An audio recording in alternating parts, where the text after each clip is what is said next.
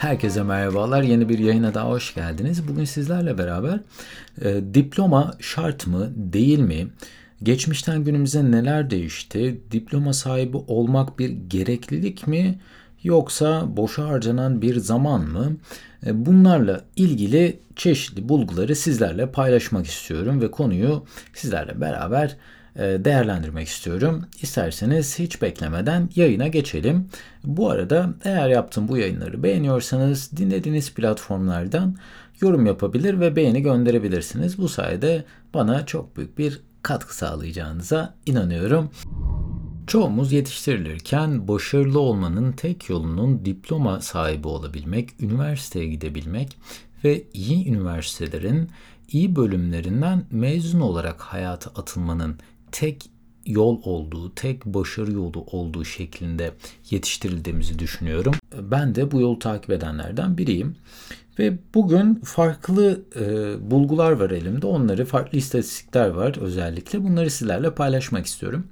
İlk olarak Türkiye'de bildiğiniz üzere KPSS sınavı var. Bu sınav e, üniversitelerin belli bölümlerinden mezun olan insanların devlet kapsamında iş bulabilmesi için e, yaratılmış bir sınav. Bu sınavın ilk defa 2002 yılında yürürlüğe girdiğini mesela biliyor muydunuz? 2002 yılından önce de 99-2002 yılları arasında da yine buna çok benzer sınavlar yapılmış KMS ve DMS adında. Yani bu yıllardan önce 99 yılından önce üniversiteden mezun olabilseydiniz rahatlıkla atamanız gerçekleşebilecek rahatlıkla e, bu süreci böyle e, ağır bir şekilde geçirmeden başka sınavlara girme telaşına kapılmadan bir yere yerleşebilecektiniz. Fakat 2002 yılından sonra ne yazık ki bu artık çok daha zor hale getirildi. Niye böyle oldu? Bununla ilgili de bazı istatistikler var. Onları paylaşmak istiyorum. Öncelikle yıllara göre Türkiye'de e, açılmış olan üniversitelerin sayıları 1933 yılında üniversite sayısı 1 adet iken 1955'te 5 adede, 1980'de 19'a, 91'de 29'a çıkmış sayı hala düşük. 2005'te 77'ye çıkmış ve 2005'ten sonra bir sıçrama yaşanmış. 2005'ten 2019'a geldiğimizde bu sayı 207'ye çıkmış tam olarak ve son 3 yılın verisi bu istatistiğe dahil değil ne yazık ki. Ve gelin öğrenci sayılarına bakalım. 1950'lerde Türkiye'de 25 bin öğrenci olduğu kayıtlara geçerken 1975'te 262 bine çıkmış, 2000'li yıllarda 1.4 milyon, 2019 yılında ise 7.2 milyon öğrenci üniversitelere kayıt yaptırmış. Ön lisans ve lisans öğrencilerinin toplam sayısı 7.2 milyonu bulmuş. Yani artık neredeyse her 3 kişiden ikisi üniversite mezunu ya da öğrenci bir alanda uzmanlaşmaya, bir alanda diploma almaya çalışıyor ve giderek artık buradaki rekabet inanılmaz derecede e, artmış durumda. Ve şimdi Türkiye'den çıkalım. Size benzer bir araştırmayı, Amerika'da yapılan bir araştırmayı paylaşmak istiyorum. Burada da farklı bulgular var. Amerika'da 1970 ile 2022 yıllar arasında toplam öğrenci sayılarıyla ilgili bir araştırma yapılmış. 1970 yılında 7.4 milyon öğrenci varken 2000'li yıllara geldiğimizde 15.3 milyona çıkmış. 2010 yılında tepe yapmış bu rakam aslında 21 milyona ulaşmış toplam. Fakat 2010'dan sonra garip şeyler yaşanmaya başlamış. 2010'dan 2020'ye kadar öğrenci sayısı sürekli azalmış. Yani 2020 yılında toplam kayıtlı öğrenci sayısı 19 milyonlara gerilemiş. Amerika'nın 2007-2008 yılları arasında sahip olduğu üniversitedeki öğrenci sayılarına aslında geri dönülmüş. Ve bu rakamlar bize neler söylüyor? Bakın 2010 yılı burada çok kilit bir yıl. Çünkü 2010 yılı teknolojinin en büyük sıçramayı yaptığı yıllardan bir tanesiydi. 2010 yılından önce 2005-2010 yıllarından önce teknoloji hayatımıza bu kadar yarar sağlayabilen durumda değildi ne yazık, ki. 2010 yılından sonra artık bu iş değişmeye başladı. E, çoğu insan için hayalindeki mesleğe ulaşmanın tek yolu üniversiteye gidebilmek iken teknoloji hayatımıza girince bu yavaş yavaş değişmeye başladı. Ee, gördüğünüz üzere artık yeni bir şey öğrenmek, bir meslek edinebilmek için diploma şart değil ama sadece belli alanlar için tabii ki bu. Yani öğrenci sayısı sıfıra inmemiş durumda. Hala şu an Amerika'da 15 milyona yakın öğrenci var. Yani doktor olmak istiyorsanız, avukat olmak istiyorsanız bunun tek yolu o e, alanın eğitimini alabilmek, üniversitesine gidebilmek, diplomasını alabilmekten geçiyor.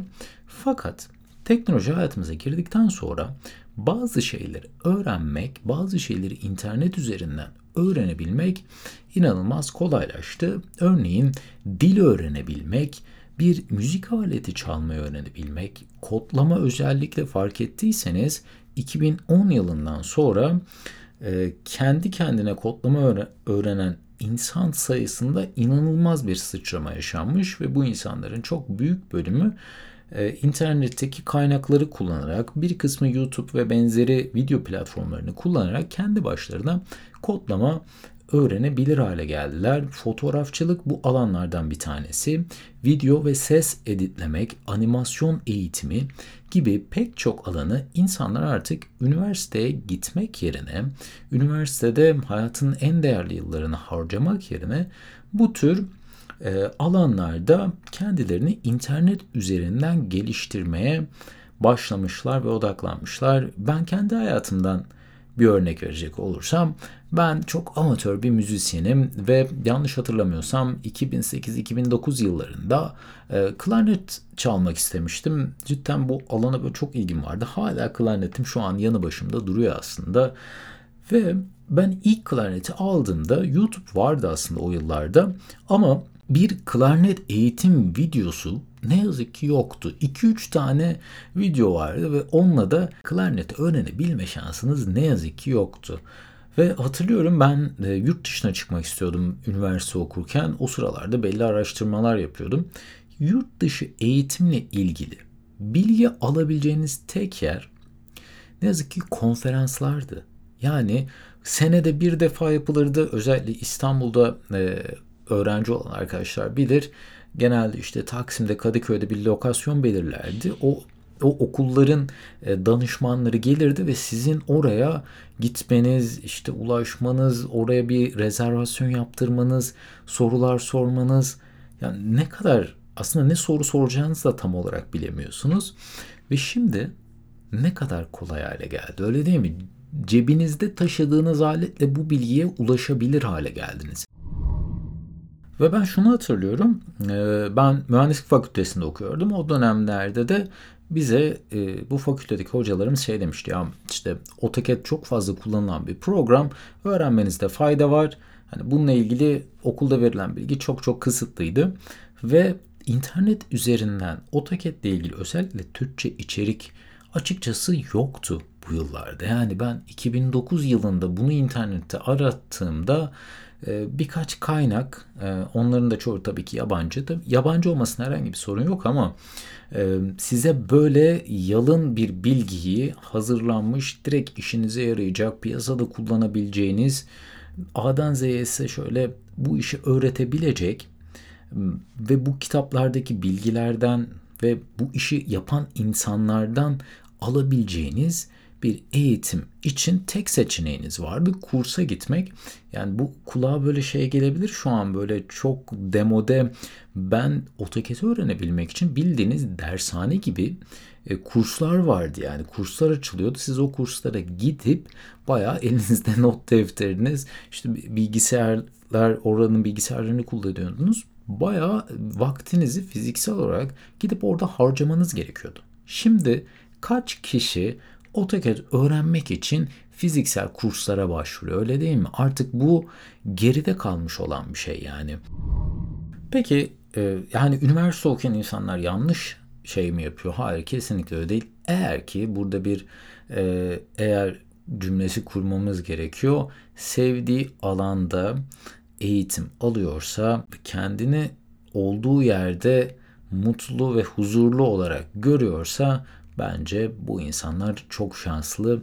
Çünkü çoğu insan sevdiği işi ne yazık ki yapamıyor. Sevdiği işi yapan insanlar veya yapacak olan insanlar bence çok şanslı. Fakat genellikle Türkiye'de ve hatta dünyada özellikle sadece Türkiye'de değil üniversiteye gitmemek, bir bölümü kazanamamak başarısızlık olarak adlandırılıyor. Halbuki çok yanlış bir bakış açısı olduğunu düşünüyorum. Her insanın kendine has özel bir yeteneği olduğunu düşünüyorum ve bu yeteneği, bu başarılı olacak alanı insanların bulabilmesi için denemeler yapması gerekiyor. Bazen insanlar bu mutlu olacakları ve çok iyi yapı, yapabilecekleri alanı çok erken yaşlarda keşfedebiliyor ve bunun üstüne gidip bu alanda profesyonelleşebiliyorlar. Siz daha bu alanı bulamamış biriyseniz e, bahsettiğim gibi yeni bir şeyler denemek hiç hayatınızda bu kadar kolay olmamıştı. Giderek de kolaylaşıyor. Dediğim gibi internetin gelişimi sadece internetin varoluşu yeterli değildi. Fakat şu an internetin geldiği, geliştiği noktayla bilgiye, bilgilere ulaşmamız çok daha kolay. Yeni şeyleri öğrenebilmemiz ve deneyebilmemiz çok daha kolay hale geldi. Özellikle dinleyenler arasında henüz daha lisede veya üniversitede olup e, kendi istediği alanda olmayan belki de veyahut da daha o alanı seçmemiş olan insanlar varsa bizde genelde öğrencilere cep harçlığı verilir. Yaz tatillerini, boş oldukları zamanı bence gençler özellikle farklı şeyleri deneyebilmek için bir süre ayırmalarında çok büyük fayda olacağını düşünüyorum. Ben mesela kendi hayatımdan bir örnek vereyim. Belki izlemişsinizdir. The Social Network filmi vardı. Bu Facebook'un nasıl kurulduğunu anlatan film. Bu da 2010 yılında piyasaya çıkmıştı. Ben hatırlıyorum üniversiteden arkadaşlarla beraber bu filme gitmiştik sinemada ve yazılım tabii ki ben yazılımın varlığından haberdardım ama yazılımla böyle büyük işlerin yapılabileceği ve gerçek hayattan bir örnekti yani. E, bu tür işlerin yazılım öğrenerek bir bilgisayarda kodlanarak milyar dolarlık firmalar yaratılacağı fikri inanılmaz böyle çekici gelmişti. Ya insanlar yani bir bilgisayarı kullanarak neler yaratabiliyor ve yine internette aramaya başlamıştım. Yani yazılım nasıl öğrenebilirim? Yine e, bunu aradığım dönem 2010 yılıydı. Bulduğum veriler o kadar yetersizdi ki yani bir iki kaynak buluyordunuz, bir iki PDF dosyası buluyordunuz. İnternette işte bir hocanın bir üniversitede anlattığı dersi 40 dakikalık videosunu bulabiliyordunuz belki ve e, YouTuber denilen şey bile yoktu aslında. Yani 2010 yılında yani YouTube 2005 yılında piyasaya sürüldü. Yani bu benim dediğim yıllar YouTube'un kurulmasından 4-5 yıl sonra e, hayatımıza katılmış olan e, dönemler ve bakarsanız içerik olarak hiç zengin değilmiş. Şimdi baktığınızda yani sadece kodlama yazdığınızda kodlama için değil bunun dışında pek çok alanda o kadar çok bilgiye kolayca ulaşabiliyoruz ki o kadar iyi içerikler üretiliyor ki çünkü inanılmaz bir rekabet oldu ve bu işten para kazanan insanlar oldu. O yüzden en iyi içerikleri buralardan ulaşabilir hale geldik. Sadece YouTube için değil farklı platformlardan da bu bilgilere ulaşabiliyoruz artık. Ve ben üniversiteye gidip gitmemenize veyahut da şu an sahip olduğunuz mesleği bırakıp bırakmamanıza karar verecek bir kişi değilim. Ama sizlere farklı bir perspektif sunmak niyetim. Ee, yakın zamanda tanıştığım biri vardı. 30 yaşında bugüne kadar e, bugüne kadar muhasebeyle ilgilenmiş. Bu alanda bir üniversiteye gitmiş, mezun olmuş. Amerika'daydı kendisi ve 30 yaşına gelince ya ben ne yapıyorum şu an? Ben bu işi sevmeden yapıyorum ve daha fazla yapmak istemiyorum diye bir karar almış. Tabii ki Covid dönemi de buna eklenince kendisi video editleyen, ses düzenleyen bu tür işlere çok uzun yıllardır keyifle yapan aslında zaman ayıran biriymiş. Ve ardından bu Covid döneminde de evde kapalı kaldığı dönemde bu işleri daha profesyonel seviyede yapabilmek için farklı eğitimler almış e, ve işlere başvurmaya başlamış. Ardından yarattığı tabii ki portfolyo için videolar, ses düzenlemeleri, belli şeyleri de paylaşmış. Şu an ABC televizyonunda e, buradaki video editlemelerini, ses düzenlemelerini yapan kişi bu şekilde bir iş bulabilmiş.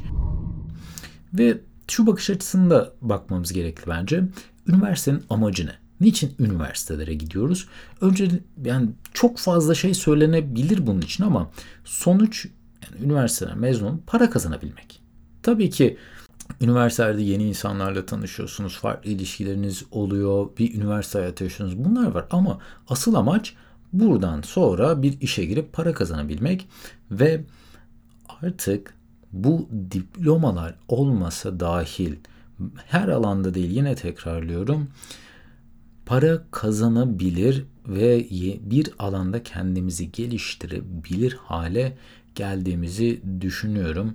Özellikle bir hobinizi yani bu tanıştığım arkadaşın yaptığı gibi bir hobi olan bir şey. Mesela o çocuk kendi sosyal medya hesabında da çeşitli videolar çekip işte time lapse dedikleri o videoları işte gün batımı, gün doğumu bu tür videoları çekip düzenleyip bunları paylaşan biriymiş. Yani hobi olarak yapan biriymiş ve bunu mesleği haline çevirebilmeyi başarmış.